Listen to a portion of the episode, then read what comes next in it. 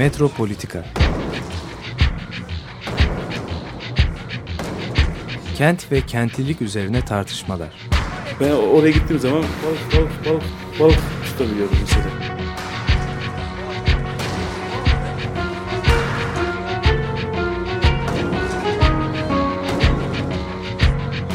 Hazırlayan ve sunanlar Aysim Türkmen ve Korhan Gümüş. Kapışıyor yani. kolay kolay boşaltamadı. Yani elektrikçiler terk etmedi Perşembe Pazarı merkezini.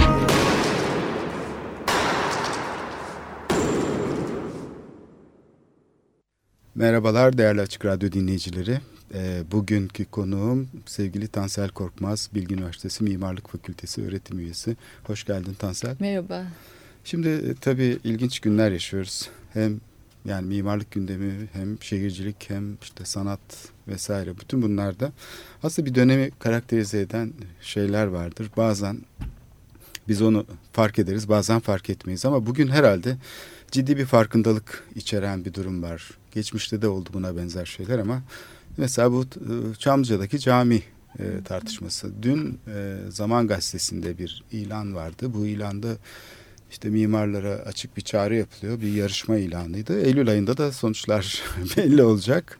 Ee, Eskizleri işte mi toplayacaklar? İstanbul'un silüetine katkıda bulunmak isteyen mimarlara Çamlıca Camisi için fikirlerini işte bekliyorlar. Ee, bir de bürokratlardan oluşan bir seçici kurul var. Ağırlık olarak bürokratlardan TOKİ tarafından düzenlendiği anlaşılıyor işin. Mimarlara bırakmamak lazım tabii onu seçmeyi. Tabii çünkü yani bu şeyde de biraz e, arayüz oluşturacak e, seçici kurul çok önemlidir. Hı hı. Eğer seçici kurul fazla özerk falan olursa bu iş e, Tadı kaçar. kaç, kaçar kesinlikle bir yani amaçlanan şey başka sonuç başka olabilir. Onun için onun ön Ben şeyini aslında sen almışlar. lafını unutma. Hı, şey hı. Burada şey hatırlatayım. Şimdi tabii böyle şeyler yapılıyor, yapılır. Ama mimarların burada ta- nasıl tavır alacağı çok önemli. Ben geçen hatırlıyorsun bu 21 dergisi Yeni Kapı için de bize e, toplamıştı. Evet. Ben Saatte orada- yapılan toplantı. Evet. Viyana'daki bir ta- geçen yüzyıl başında olan bir şeyi anlatmıştım. Onu tekrar anlatacağım. Ee, geçen yüzyıl başında Adolf Loos bu Viyana'da tam sarayın karşısında e, Loos House'u e, projesini yapıyor. Ondan sonra belediyeye gidiyor proje. Onlar diyorlar ki bunu biraz süsleyelim. Böyle çok çünkü sade. Hı. Ee, ondan sonra böyle gidip geliyor proje falan. Loos sürekli reddediyor tabii onu süslemeyi. Onun üzerine mühürlüyorlar inşaatı. e, bitmesin diye. E, çünkü saray çok bastırıyor tam karşılarında olduğu için. E, bunun üzerine Loos kesinlikle taviz vermiyor. İşte böyle e, bayağı Viyana'da bu böyle bir şey olmaya başlıyor konuşulan falan. Ve sonunda Loos böyle bir konferans afişi hazırlıyor falan. İşte bir açıklayacak, konuşacak bunun üstüne. 2000 kişi toplanıyor. Bu çok etkileyici bir şey. Ve e, en sonunda bu bina şeyi işverenler bir yarışma açıyorlar binanın cephesi için. Çünkü onlar da böyle mühürlü inşaat falan ve bir tek mimar katılmıyor yarışmaya. Yani ki, şeyi biliyoruz Loos ne kadar sivri dilli biri. Her gün şeylerde e, gazete yazılarında bütün mimarlara giydiriyor falan. E, ama böyle bir şey yani Loos'u desteklemek için değil aslında. Kendi Mimarlığı. Evet. desteklemek için, mimarlık anlı, a- şey alanında bir dayanışma oluşturmak için. Bu çok önemli yani. Şimdi böyle bir şey, böyle bir jüri kurulduğunda herhalde mimarların da buna bir tavır alması gerekli. Sadece aramızda konuşursak bu mesaj yerine gitmemiş olur. Ama şey yapılırsa yani böyle ortak bir tavır alınırsa falan o zaman ancak anlaşılır diye düşünüyorum. Sözünü Evet kestim. yok kusura ben de tam oraya getirmek istiyordum. Aslında şimdi Taksim kışlasında da benzer bir durum oldu. K- e, Kışla biliyorsun Tarih Çevre Koruma Müdürlüğü tarafından ihale ile projesi elde ediliyor. E, Burada açıkçası bir mimari tarz e, dayatan bir ihale. Yarışma da değil. Bunun üzerine işte böyle şey olur mu falan denince belediye başkanı şey dedi yani yapılacak kışlanın yarışması mı olurmuş? Yani kışla kışladır bunun yarışması olmaz yani bunun teknik çizimi olur falan gibi bir şey söyledi. Burada yani e, ciddi bir e, sessizlik var. Yani ben niye insanlar ağızlarındaki baklayı çıkarmıyorlar? Aslında biraz onu deşmek istiyorum. Şimdi e, Adolf Loos'un işte süsleme ve cürüm makalesi falan herkesin belleğindedir. Çok önemli bir kopuş işaretidir bu şeyler, e, metinler. Ama hani geçmişi de var. Mesela Viole Ludük'ün e, bu e, mimarlık üzerine konuşmalarında yani iki cilt halinde yayınlanmış kitabı. Çünkü eğitim programının içinde önemli bir yer tutuyor aslında o kitap 1870'ler. Orada mesela e, Viole Ludük hep şeye e, referans verir. Her dönemin kendisine ait bir mimarlığı oldu. Onun Niye için bu kadar teknolojide. Evet bu kadar teknolojide ilerlemelerin olduğu bir dönemde çelik endüstrisi gelişiyor, cam endüstrisi gelişiyor, tuğla endüstrisi gelişiyor. Bu kadar yapı malzemelerinde büyük bir endüstrileşmenin yaşadığı dönemde nasıl oluyor da çağımızın bir mimarlığı yok diye soruyor. Aslında bu sanat içinde söylenebilir işte neoklasik sanat o dönem çok hakim her tarafta çünkü tavan süslemeleriyle vesairesi ressamlar da aslında mimarlarla çok benzer bir konumda. Fakat bir şey oluyor. Adolf Loos'un söylediğinde olsun belki böyle Lödük'ü bir öncü olarak kabul edersek tam anlamıyla bir epistemolojik bir kopuş yok belki ama hı hı. hani güncel sanat ya da çağdaş mimarlık, çağdaş sanat derken aslında bir ötekiyle bir mesafe koyma. Hı hı. Yani o tarihselci işte süslemeli şeylerle bir mesafe koyma ihtiyacı ortaya çıkıyor ama ondan daha önemlisi bu şeyin altyapısını oluşturan kuramsal altyapısını oluşturan mimarlık eğitimi gelişiyor. Yani üniversite dediğimiz kurum hı hı. aslında böyle şekilleniyor. Hı. Bu felsefi tartışmayla birlikte. Dolayısıyla e, biz e, süslemeli yapıları işte bütün bu e, cami bina şeylerini, yapılarını eğer taklit diye küçümseyerek dışarı attığımız zaman aslında bu karşılaşmadan mahrum kalıyoruz. Yani Cumhuriyet eliti bir bakıma aslında bu modernleşme programını bir reçete gibi getirdiği için aslında iki farklı tarzın e, karşılaşması gibi oluyor. Halbuki bunlar birbiri üzerine işlem yapan, yani birbiriyle mücadele eden diyelim iki farklı şey ama bu, bu ilişkiyi kuramıyoruz gibi geliyor bana Türkiye'de. Çünkü bakıyorum eleştirilerde de işte Cem Erciyes'in yazısını okudum. Ömer Kanıpağ'ın yazısını okudum falan. Radikal'de bu hafta çıktı. Bu hem Ataşehir'deki e, Mimar Sinan Camisi değil mi onun adı? Mimar Sinan'ın taklidi olduğu için. Kemiklerini sızlatacak. Mimar Sinan keşke taklidi olsun.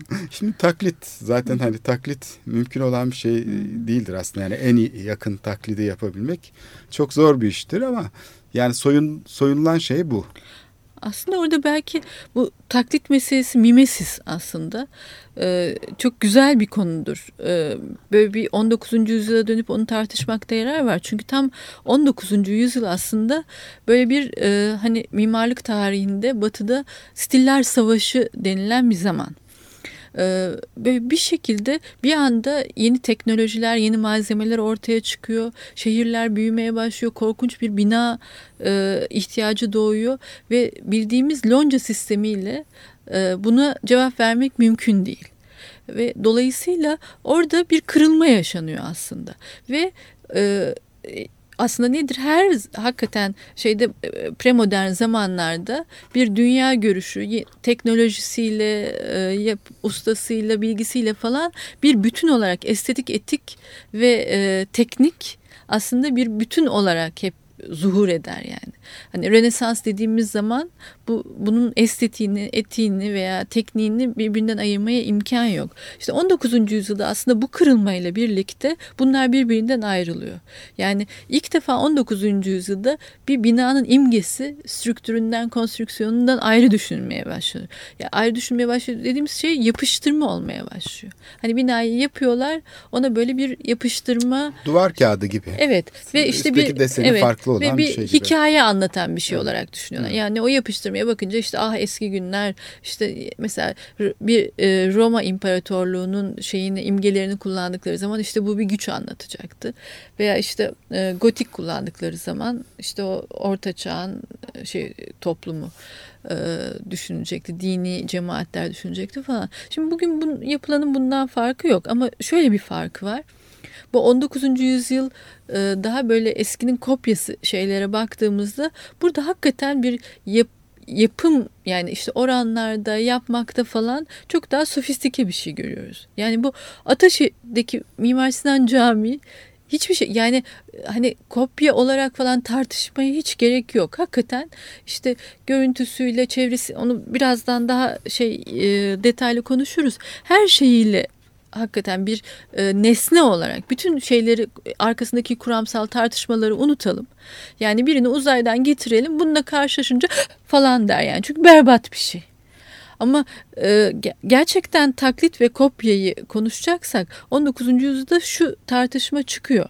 Yani Quatremer de Kensi diye biri var ansiklopedi yazıyor. Orada işte bir e, taklit e, mimesis şeyi var ve e, maddesi var. Orada şundan bahsediyor. Bir şeyi taklit etmek mimarlıkta sanatta e, yolu yordamı taklit etmektir sonuç ürünü taklit etmek değil. Örneğin hani klasik e, mimarlık doğanın taklididir derken orada doğanın yaptığını yapmaz. Doğanın görüntüsünü tekrarlamaz. Doğanın yaptığı gibi yapıyordur. İşte onun mantığını kullanıyordur, ekonomisini kullanıyordur falan. O prensipleri, Süreci. görüntünün evet, görüntünün arkasındaki prensipleri oradan çekip o prensipleri devam ettirmek gibi bir şey.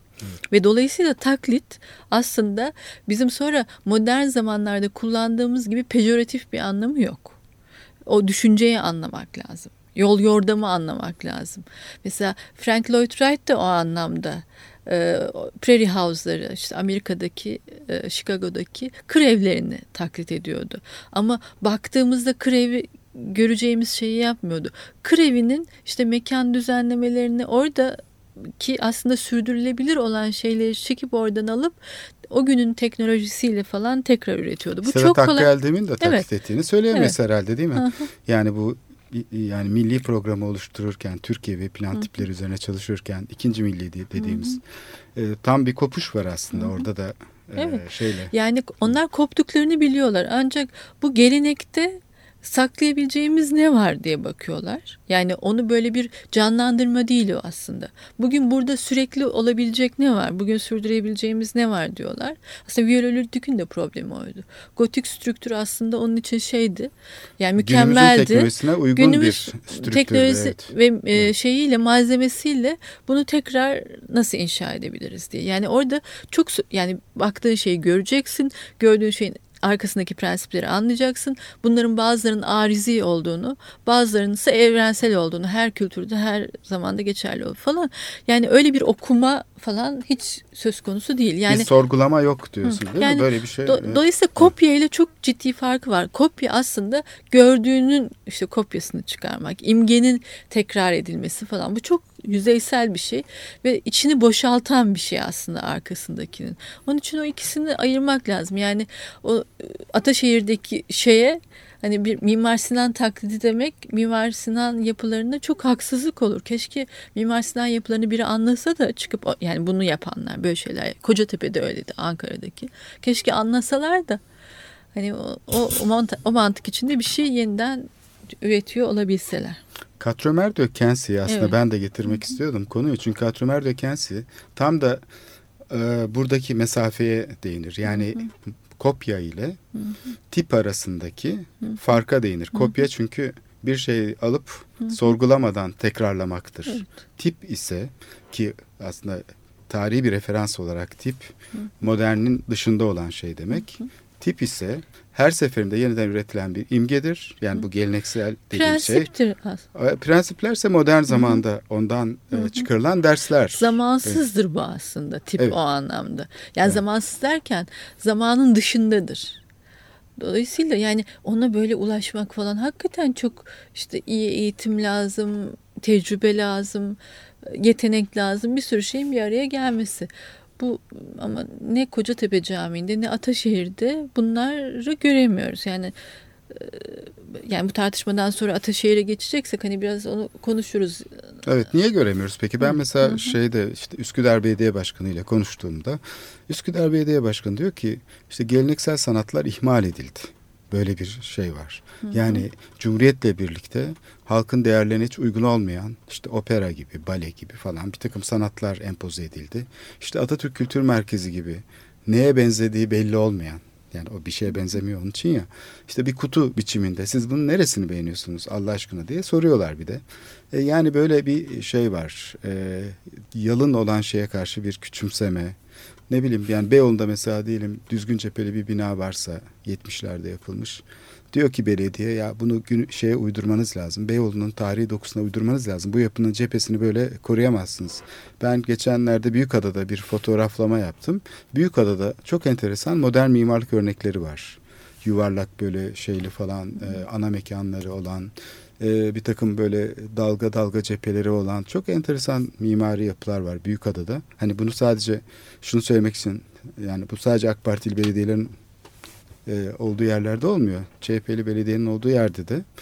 Bunların çoğu işte motele falan otele çevrilirken Büyükada'da bu yapılar yani hepsi bir anda bir iki sene içinde e, süslemeli hale getirildi. Yani sahipleri e, belediyenin de onayını alarak yapıları süslediler. Bu modern mimarlık yapıları mesela çok şey olabilirdi. Hani nasıl e, Büyükada'da e, işte bir Splendid Oteli var. Bu mimari açıdan bir cazibe sunuyorsa aslında biraz tanınırlıkla Büyükada'daki bu e, modern mimarlık örnekleri de aslında yeni bir turizm programı içinde değer kazanabilirdi mesela. Hiç öyle bir şey yapmadan çok ucuz yoldan bunları böyle süslü ferforje demirli falan şeylere çevirdiler. E, pansiyon veya otellere çevirdiler. Bir iki sene içinde oldu bütün bu gelişme. Şimdi demek Aynı ki böyle bir şey var. E, sadece şey değil. E, bu yani e, geçmişe ait bir şey yaşatma falan derdi değil. Yok. Böyle bir e, yaygın bir şey başladı. Yani popülizmin aslında mimarlıkta ve tasarımda popülizmin iki kaynağı var. Bir tanesi geçmiş, bir tanesi de işte günlük hayat diyebileceğimiz şey. Hiç eleştirel olmadan günlük hayattan hani herkesin kullan sokaktaki insana hemen hiç bir dolayım olmadan ulaşabilecek şeyler. Geçmişin tercih edilmesi de aslında geçmişi analitik olarak bakmak değil. Hani herkesin aşina olduğu şey. Dolayısıyla bu e, halkın değerlerini ters düşen bale, opera falan deyince bu zaten aslında e, bale, opera ne yapmaya çalışıyor? Aslında günlük hayatın içine gömülmeye çalışmıyor. Günlük hayatı aşmaya çalışıyor. Tabii yani- dışında bir şey, yeni Evet. bir şey yani. E, Evet. Ve dolayısıyla yani işte bu bir tür katarsis yaşamak gibi. Yoksa halk bir sanatları şey. olurdu. Folklorla insanlar Evet. yetinirdi. Yani Evet. demek ki modern dans vesaire bunlar değil mi? Bu Evet, aşmaya çalışma. Yani tabii ki. Yani günlük hayatımızın içinde yaşadığımız zamanın içinde gömülüp kalmamak için aslında günlük sorunlarımız ıvır zıvırlar bilmem ne. Yani klasik sanatta böyle bir şeydi aslında. Yani günlük hayatta bir mesafe koyup hani hakikaten bakana böyle bir katarsis yaşatmak. Her şeyi unutup bir anda işte hayatını değiştirebilirsin gücünü vermek insana. Bale ve opera da bunu yapmaya çalışıyor. Oraya gittiğiniz an böyle her şeyden arınacağınız bir şey deneyim yaşatmak istiyor size. Bu, bu son kertede hani böyle bir şey varsa ben de hayatımı değiştirebilirim. Yoksa çünkü günlük hayat size ne yapıyor sürekli? İşte akışa bırak kendini falan mesajı vermeye Tekrarla, çalışıyor. evet. Dolayısıyla bunlar aslında son kertede eleştireller, statikocu değiller. Ama popülizm işte bunların altını oymaya çalışıyor. İşte sokaktaki insan işte var olan şeyin içine kısılıp kalsın, bugünün içine kısılıp kalsın gibi bir dert var. Yani bu aslında bence elitizmle şeyin arasındaki e, popülizm arasındaki kavga gibi okunuyor hep. Bense aslında popülizmle eleştirellik arasındaki kavga olduğunu düşünüyorum. Bale ve opera falan söz konusu olduğunda.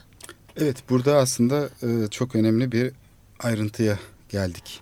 Yani popülizmle eleştirellik arasındaki fark çoğu zaman iki ayrı stilin karşılaşması gibi algılanıyor. Yani yüksek elitin sanatı, mimarlığıyla işte halkın sanatı gibi ve üstelik de buradaki sınıfsal asimetri siyasetçi tarafından kullanılıyor. Bir şekilde siyasetçi burada halka seslendiğini şey yaparak, halkın te- temsilcisi olduğunu iddia ederek bu elitin aslında haksız yere halkın e, şeyini gündemini işgal ettiğini, haksız kazanç sağladığını hatta ve bu şekilde zenginleştiğini belki de düşünüyor. Yani işte dikkat edersen e, şeyde mesela bu e, gökdelen tartışmasında bile bu var. Yani büyük sermaye işte bu tip mimari şeylerle e, şey meşgulken yani kenti e, şey yapıyor işte kenti biçimsizleştiriyor.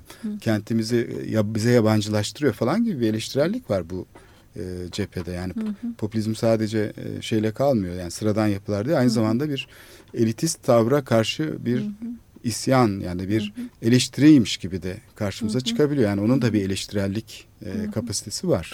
Aslında işte o, o eleştiri değil de böyle bir şey gibi e, daha şikayetlenme gibi bir şey diyeceğim. Hani ben eleştirellik deyince hakikaten bir mesafe koymak var olanla ve hani bunu aşacak bir şey ya da bir karanlığa işaret etmek falan gibi bir şey söylüyorum. Yani halbuki popülizmin yaptığı şey e, var olanı korumak.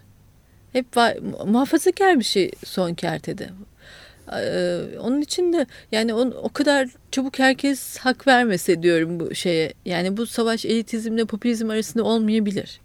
Evet olmayabilir. Zaten yani buradan çıkış yolu yok eğer hı hı. bu şekilde görülürse.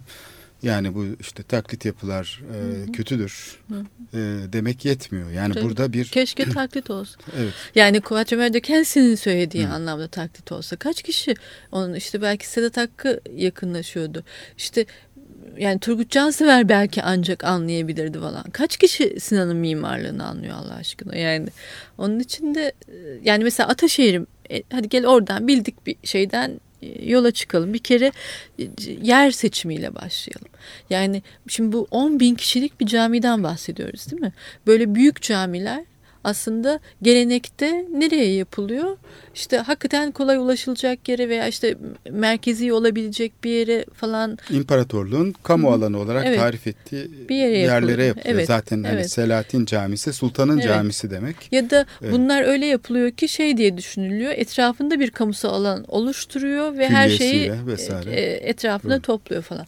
Şimdi o caminin yapıldığı yere bakalım. Böyle bir değil mi? Otoyolun kenarında müthiş bir hız var. Etrafında bloklar var. Bir kere kamusal alan diye bir şey orada hani ne kadar ıssız bir yer, kasvetli bir yer. Kamusal alan oluşmayacağı belli hani gözümüzün önüne geliyor. O işlemeye başlayınca o 10 bin kişi oraya nasıl gelecek? Cipleriyle gelecek, arabalarıyla gelecek. Oradaki trafik tıkanacak. Yani etraftaki bloklardan kaç kişi oraya toplayacaksın falan. Yani dolayısıyla bir kere böyle bir kamusal alan yaratmak gibi bir derdi yok. Ee, ikinci problem şimdi e, İhsan Bilgi'nin bir kısmı tarafta yayınlanan bir şeyi vardı. Ben biraz ona referansla e, bunu anlatacağım. Ee, bir yorumu vardı bu konuda. İhsan külliye üzerinden bir şeye dikkat çekiyordu. Bu sultan camileri veya işte Selahattin camileri dediğimiz şey aslında diyor hiçbir zaman cami tek başına olmaz. Etrafında külliyesi olur. Ve bu külliye hep böyle kamusal programlarla donatılmıştır. Bir bu o kamusal programlarla donatılmak işte bir kamusal alan yaratıyor. Herkes burada toplanıyor falan. Bu, bir bu çok önemli.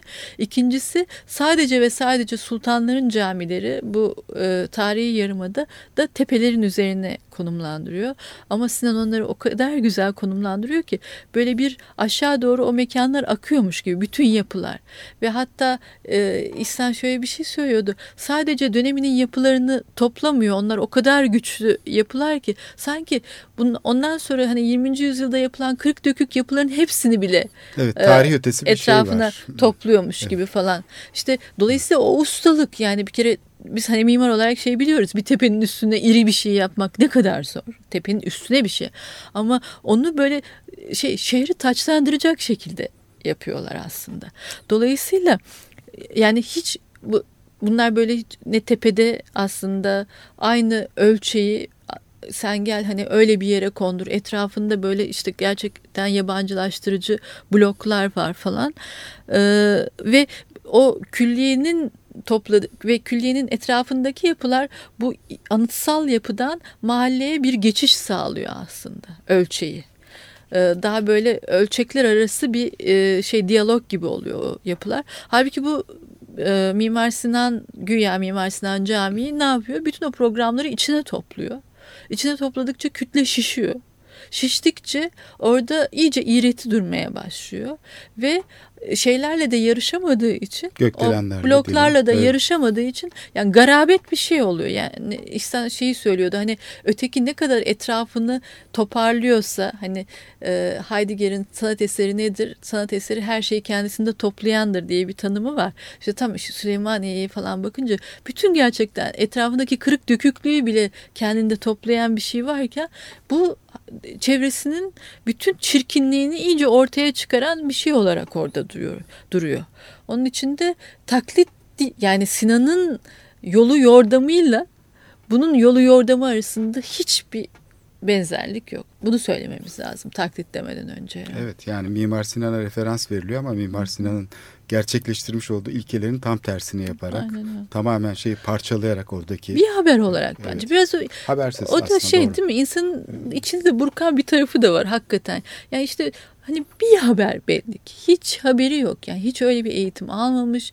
Gidip şöyle bir alıcı gözüyle Sinan'a bakmamış. İnsan şöyle bir baksa zaten biraz eli titrer. O mesela önemli bir terbiyedir. Ama işte siparişle böyle oluyor. Mimarlık ancak e, serbest bir düşünce ortamında böyle filizlenebilir. Yoksa başbakanın her hafta İstanbul'a geldiğinde uğradığı şantiye, herkesin tekmil verdiği, mimarın da gelip işte şurasını şöyle Aa, öyle mi yaptın böyle yap falan dediği bir ilişki içinde yani ne sinema eseri üretilebilir, Tabii. ne edebiyat üretilebilir, ne de mimarlık üretilebilir. Bunu açıkça söylemek lazım.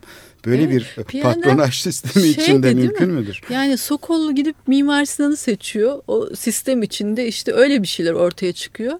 İşte bizde de kim o mimar bilmiyorum. Yani hani o mimar seçiliyor. Kim olduğu belli değil. O öyle bir şey üretiyor falan. Yani bozucu bir şey. bir de şeyden de bahsetmek iyi olabilir. Erdoğan Bayraktar galiba değil mi? Bir Erdoğan ama hangi Erdoğan olduğunu bilmiyorum. Osmanlı geleneğiyle yeni teknoloji bütünleşiyor falan diyor. Şimdi ben bu şeyden de çok sıkılıyorum. Yani bu böyle en klişe laf, en rahat söylenen laf. Hani hiç de irkilmiyor ya ben böyle hani çok böyle çok kullanılıyor. Yanlış bir şey mi yapıyorum? Çünkü Osmanlı geleneği dediğimiz şey teknolojisinden, tekniğinden bağımsız bir şey mi?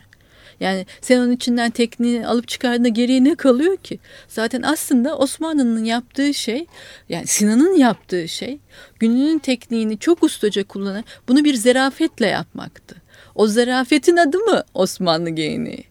Yani değil mi? Tekniğini çıkardığında geriye bir şey kalmıyor. Yani hakikaten aslında Osmanlı, bütün o tarihi yarımadaya baktığımızda onlar böyle günlük hayatı şenlendirecek şekilde küçüğüyle büyüğüyle Rüstem Paşa Camisi en küçük falan böyle bütün yarımadayı şenlendirecek şekilde günlük hayata bir estetik katacak şekilde kamusal yapılar ortaya çıkıyorlar. Yani hiçbir görgüsüzlük, gösterişçilik ben orada görmüyorum. Yani azametle çünkü azametli bir şey olmakla, anıtsal olmakla gösterişçi olmak aynı şey değil. Evet burada aslında çok belirgin bir şekilde karşımıza çıkıyor bu çelişki. Ee, kendi içinde bir çelişki çünkü. Yani referans verdiği şeyle tamamen zıt bir tavır vesaire. Hem İslami açıdan hem Osmanlı şeyleri açısından. Ama biz bu ıı, zıtlığı mesela restorasyon çalışmalarında görmüyorduk. Yani ihya şeklinde yapılan bir restorasyon geleneği var. Bütün İstanbul'da Topkapı Sarayı da dahil ben buna dikkat çekiyorum. Yani Süleymaniye Camisi de dahil. Bütün ne kadar ciddi anıtsal yapı varsa yani İstanbul'un gözü gibi bakması gereken son e, dönemde biraz kent zenginleşince biraz kamu bütçesi ferahlayınca bunlar da böyle inanılmaz bir restorasyon şey başladı. E, bolluğu başladı yani büyük bir bereketle böyle hemen ihaleler yapılıyor, inşaatlar yapılıyor ama fikir üretimi yok. Şimdi burada e, ne yazık ki görülmüyor. Yani burada da aynı basma kalıp cümle var. İhya ettik. İşte e, şeyimizin, ecdadımızın eserine sahiplendik. Restore etmek kendi başına güzel bir şey Çok. olarak algılandığı için müthiş bir tahripkar bir şey yapılıyor. Yani bir daha o anıtlardan geriye hiçbir şey kalmayacak. Yani o taklit yapılara dönüşüyor. Aslında İstanbul'daki ciddi büyük anıt yapıların çoğunda yapılan restorasyon şeyleri Topkapı Sarayı'nda mesela mukaddes emanetlerin yer döşemesine kadar hepsi değiştirildi. Sıfırlandı.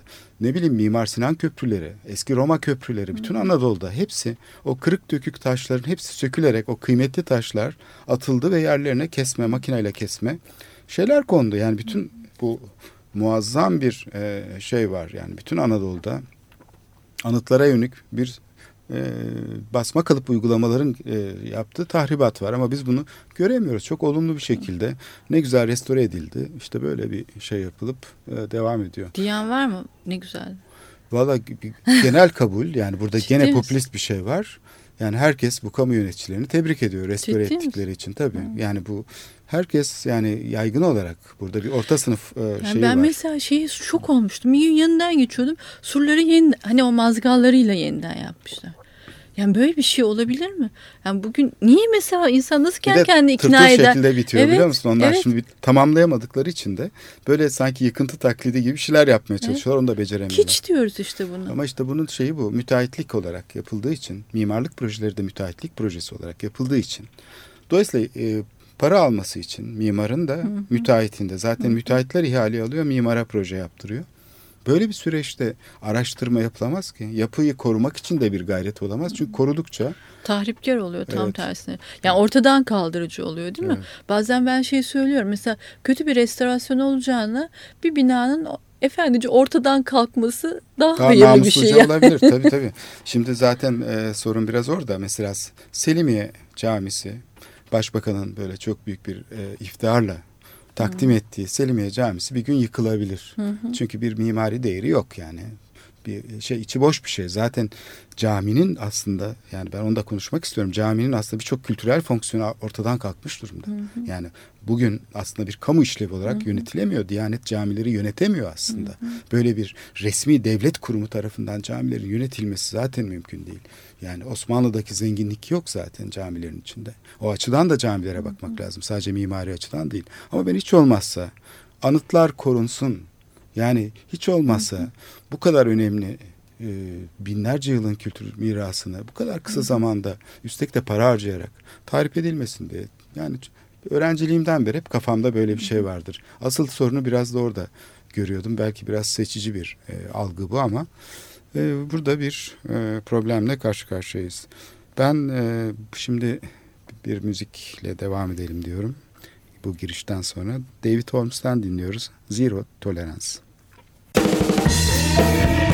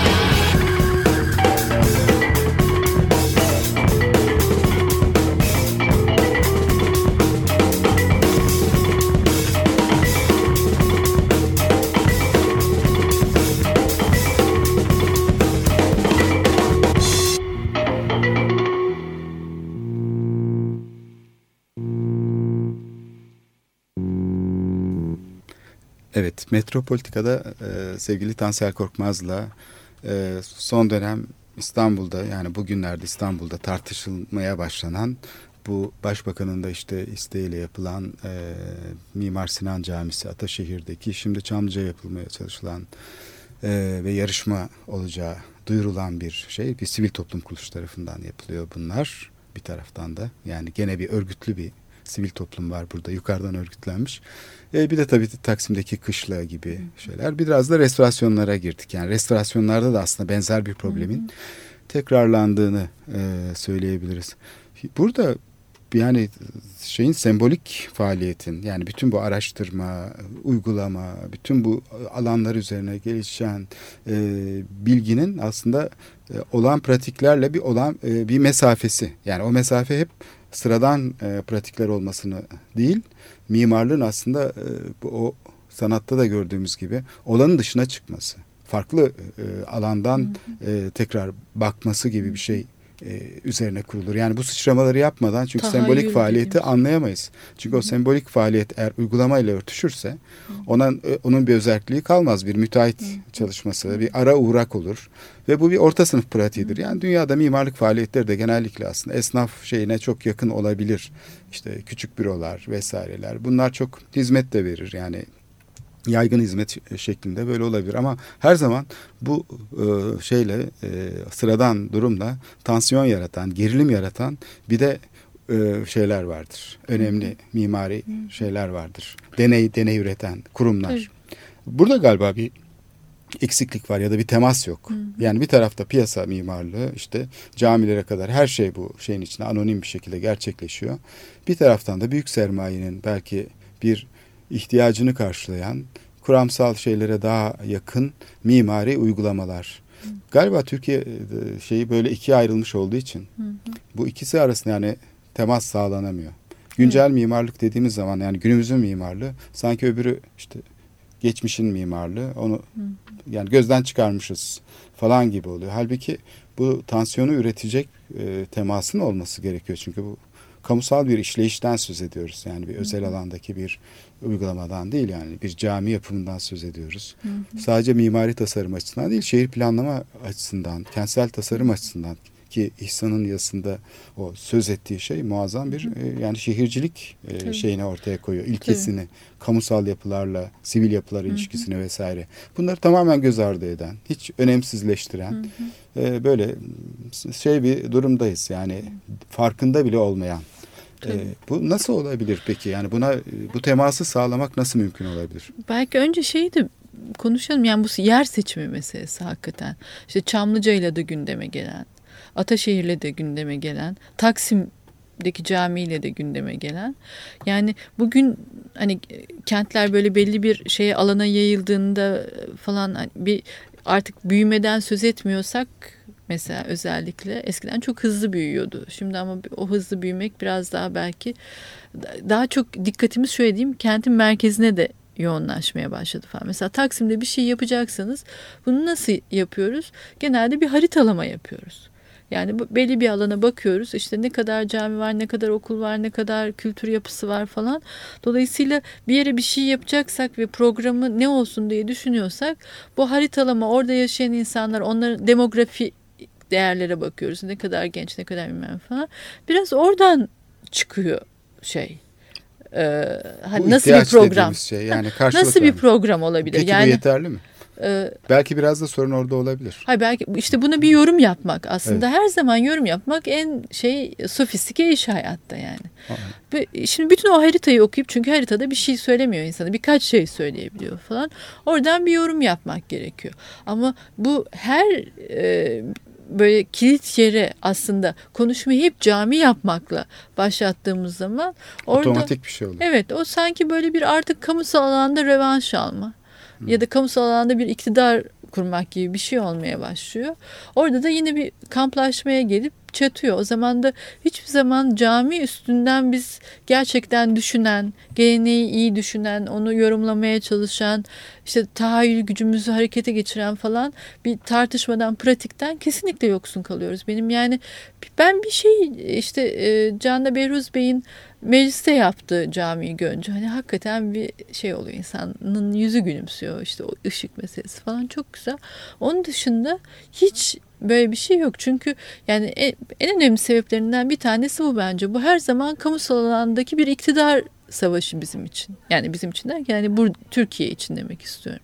Bundan kurtulup da gerçekten bir mimarlık veya bir kültür e, yapıtı olarak cami e, falan gibi bir şeyi hiçbir zaman konuşamamış oluyoruz. Ve bir de cami tabii ki yani bir fiziksel mekan olarak sadece ele aldığımız zaman yani mimari açıdan o zaman da işte ya biraz bu elitler hani Cumhuriyet eliti belki de modernizmle daha haşır neşir olduğu için bizim e, sahici cami şeyimizi alıp onu başka bir şeye çevirmek istiyorlar.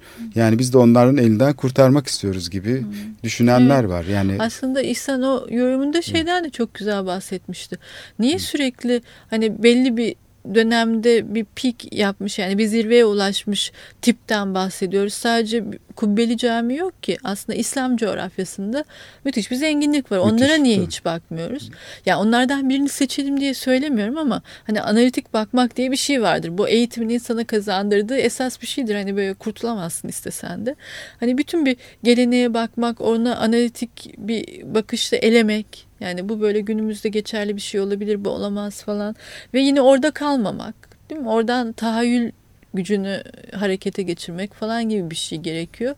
Bu antrenmanı hiç yapabileceğimizi zannetmiyorum ben artık. Yani e, yani Çamlıca'da da mesela öyle bir yere götürüp onu o tartışmaya git yani Çamlıca işte ne kadar zamanda bir koru yani. Kimsenin eli gitmemiş artık oraya. İşte korunma sit alanı aynı zamanda falan. Şimdi hani niye Çamlıca'ya değil mi bir inşaat önerelim? Bu kadar az korunmuş yeşil alan varken onun cemaati nerede olacak?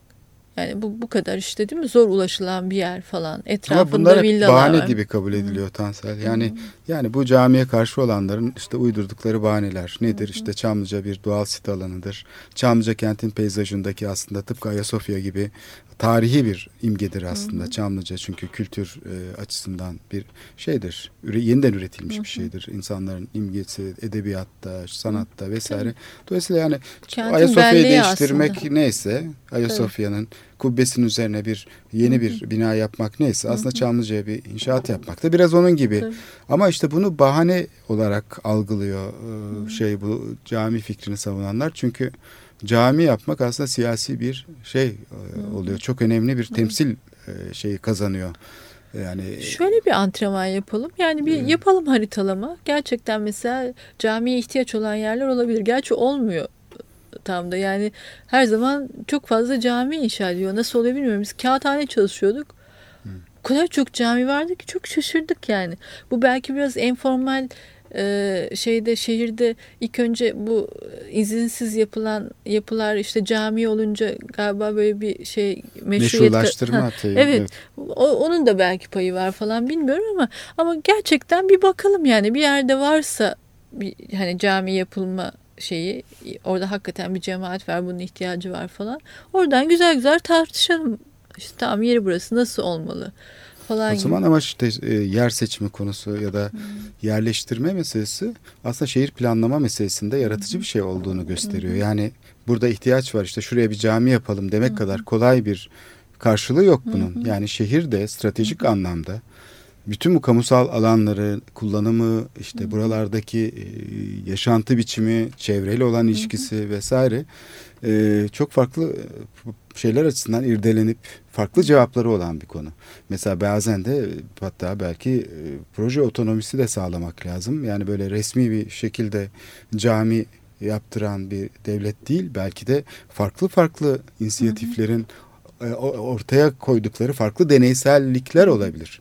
Cami e, mimarisi açısından ve camilerin kullanımı açısından yani sivil toplumda bu açıdan bir özelleşme olması gerekir. İşte onu ancak projesini yapabiliriz gibi geliyor bana. O kadar çok tutucu bir şey var ki hani bu konuda mesela şey Sinan her zaman çok yenilikçi biri. Hani bak Rüstem Paşa'ya bak falan değil mi? Ee, bir şey deniyor. Çok iyi şeyle formla çevresiyle ilişkiyi kurmakta falan bunlarda çok becerili. Farklı ölçekleri çok iyi yani illa bir şeyin anıtsal olması için büyük olması gerekmiyor.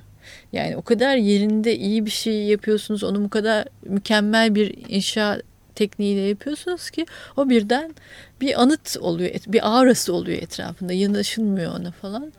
Ama işte bil- bilmiyorum. Şimdiye kadar hiç böyle bir tartışma açılamadı. Hakikaten her zaman böyle korunması gereken yerlere falan şey yapıldığı için e, nişan alındığı için o tartışmanın kendisi sanki sadece rövanş için açılıyormuş falan gibi gözüküyor ve o zaman da güzel bir cami tartışması cami hani ne bileyim böyle temrinler falan ben şey hatırlıyorum biz ODTÜ'deyken mesela bizim böyle çok efsanevi bir hocamız vardı Kemal Erhan e, mescit projesi vermişti ikinci sınıfta.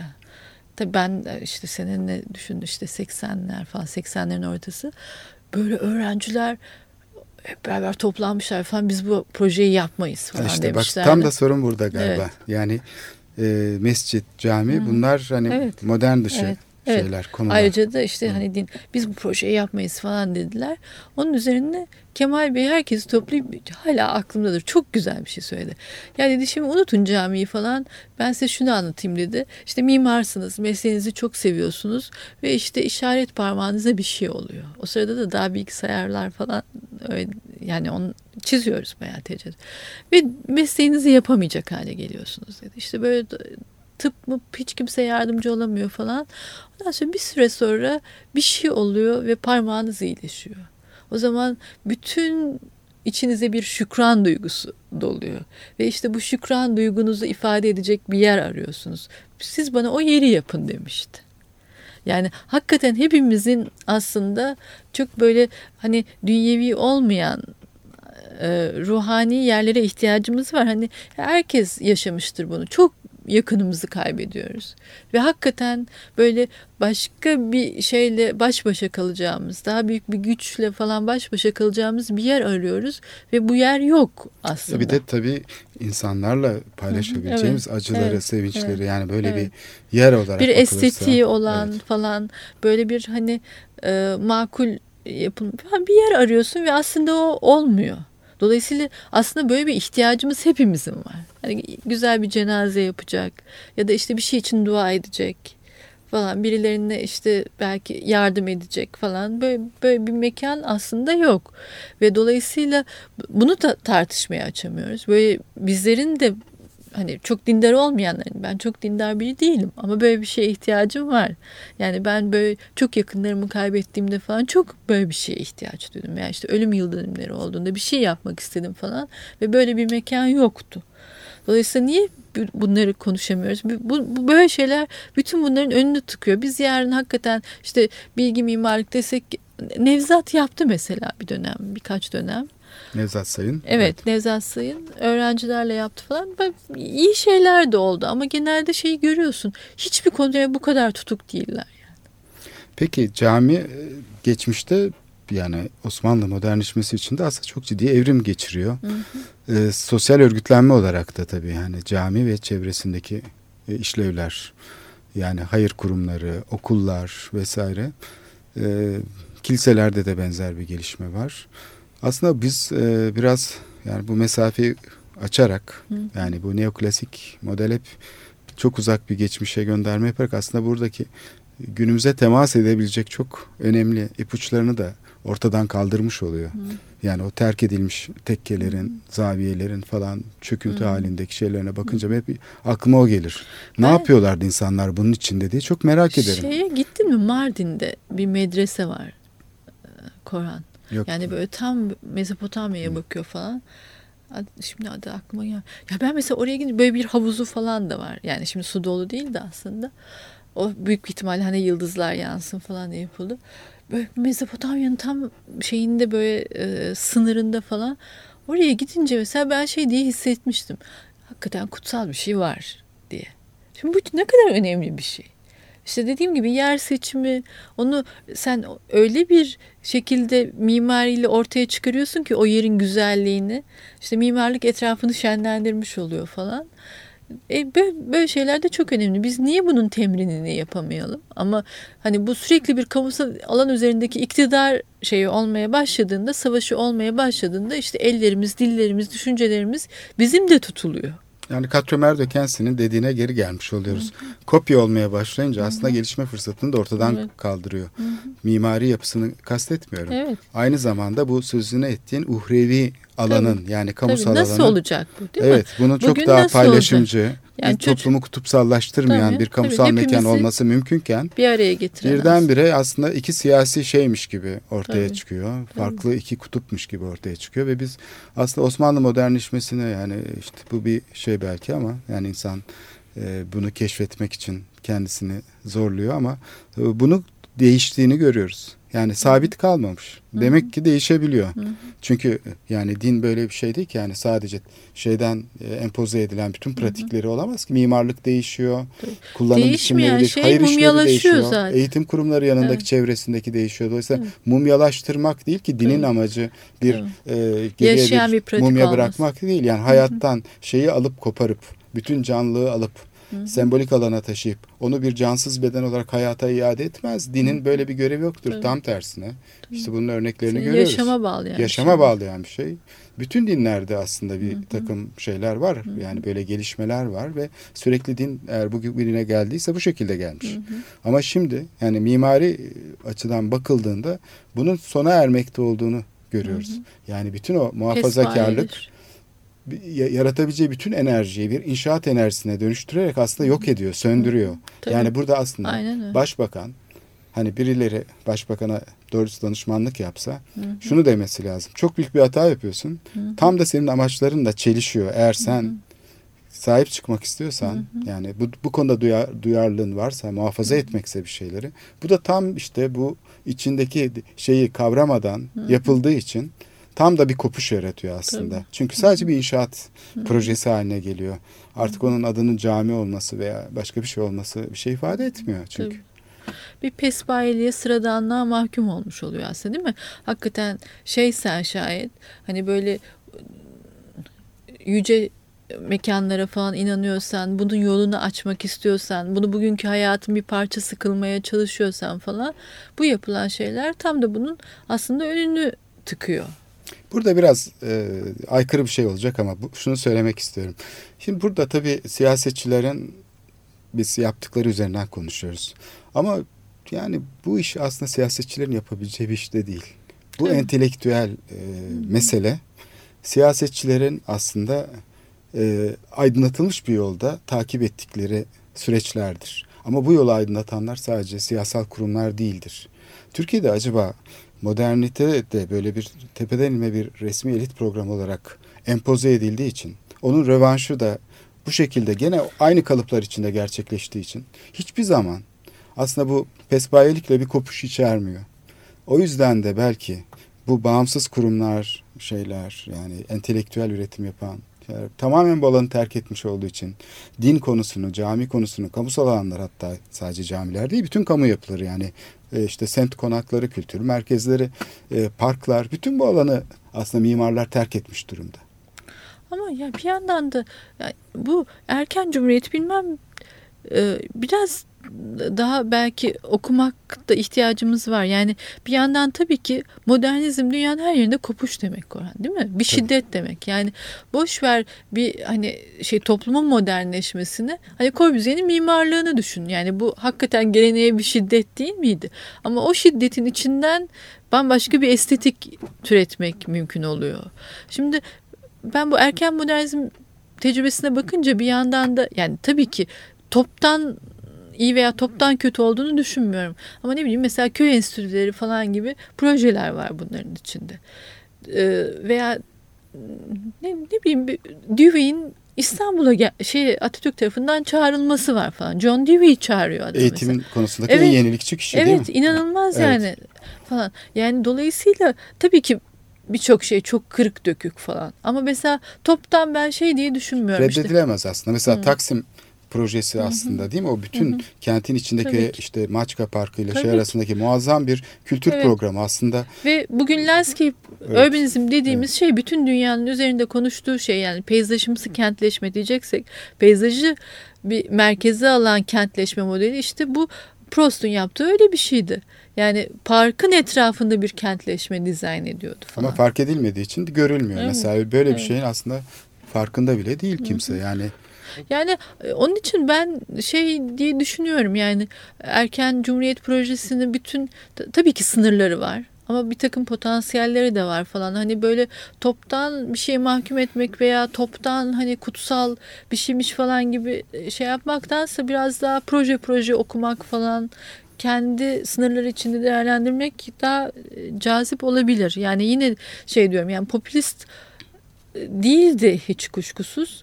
Ee, tabii ki bazı işte hani mesela dil konusundaki yenilikler falan e, bir anlamda bir şiddet de içeriyor tabii ki bu kadar yenilikçi olmak ama bir yandan da açtığı yollara bakalım değil mi? İşte şiirde nerelere gidiyor, romanda nerelere gidiyor, günlük hayatımızda falan. Onun için o kadar emin bir olamıyorum. de kamu altyapı sunuyor. Yani işte çok amaçlı sunu- e, salon yapıyor, açık hava tiyatrosu. Aynen Atatürk öyle. Kültür Merkezi mesela Tabii. kentin hayatına çok büyük Tabii. katkısı var bu Tabii. alanların.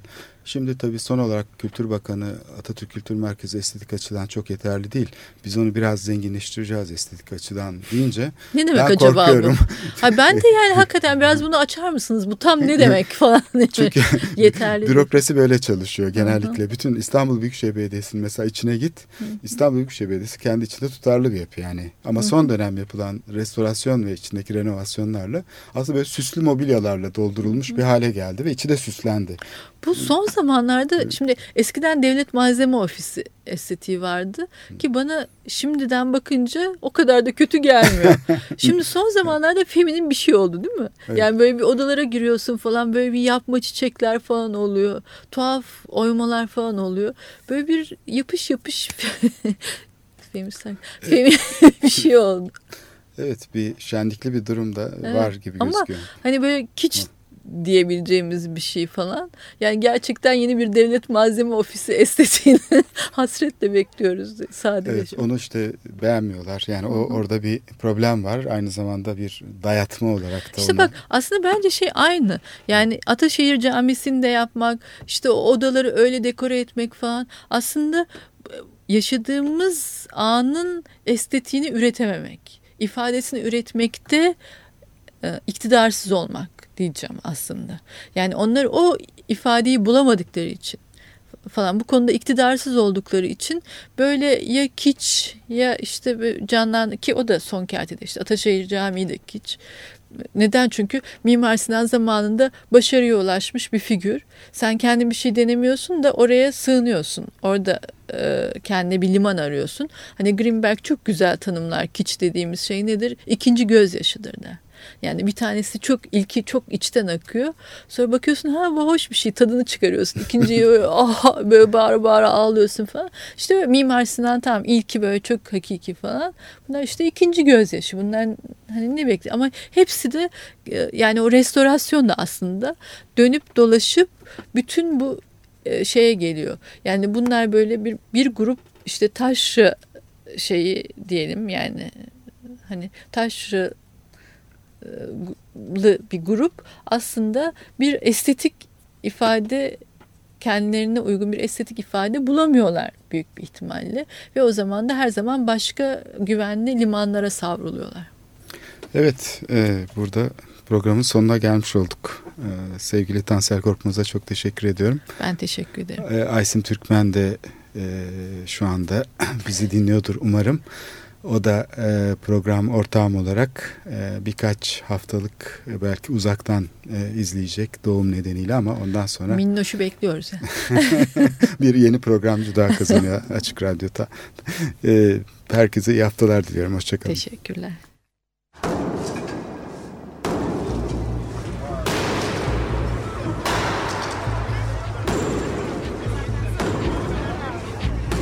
Metropolitika Kent ve kentlilik üzerine tartışmalar. Ben oraya gittiğim zaman balık balık balık balık tutabiliyorum mesela.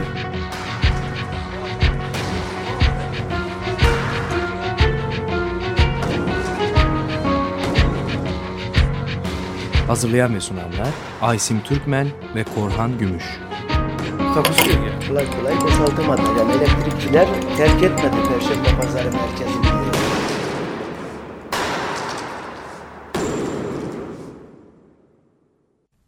Açık Radyo program destekçisi olun. Bir veya daha fazla programa destek olmak için 212 alan koduyla 343 41 41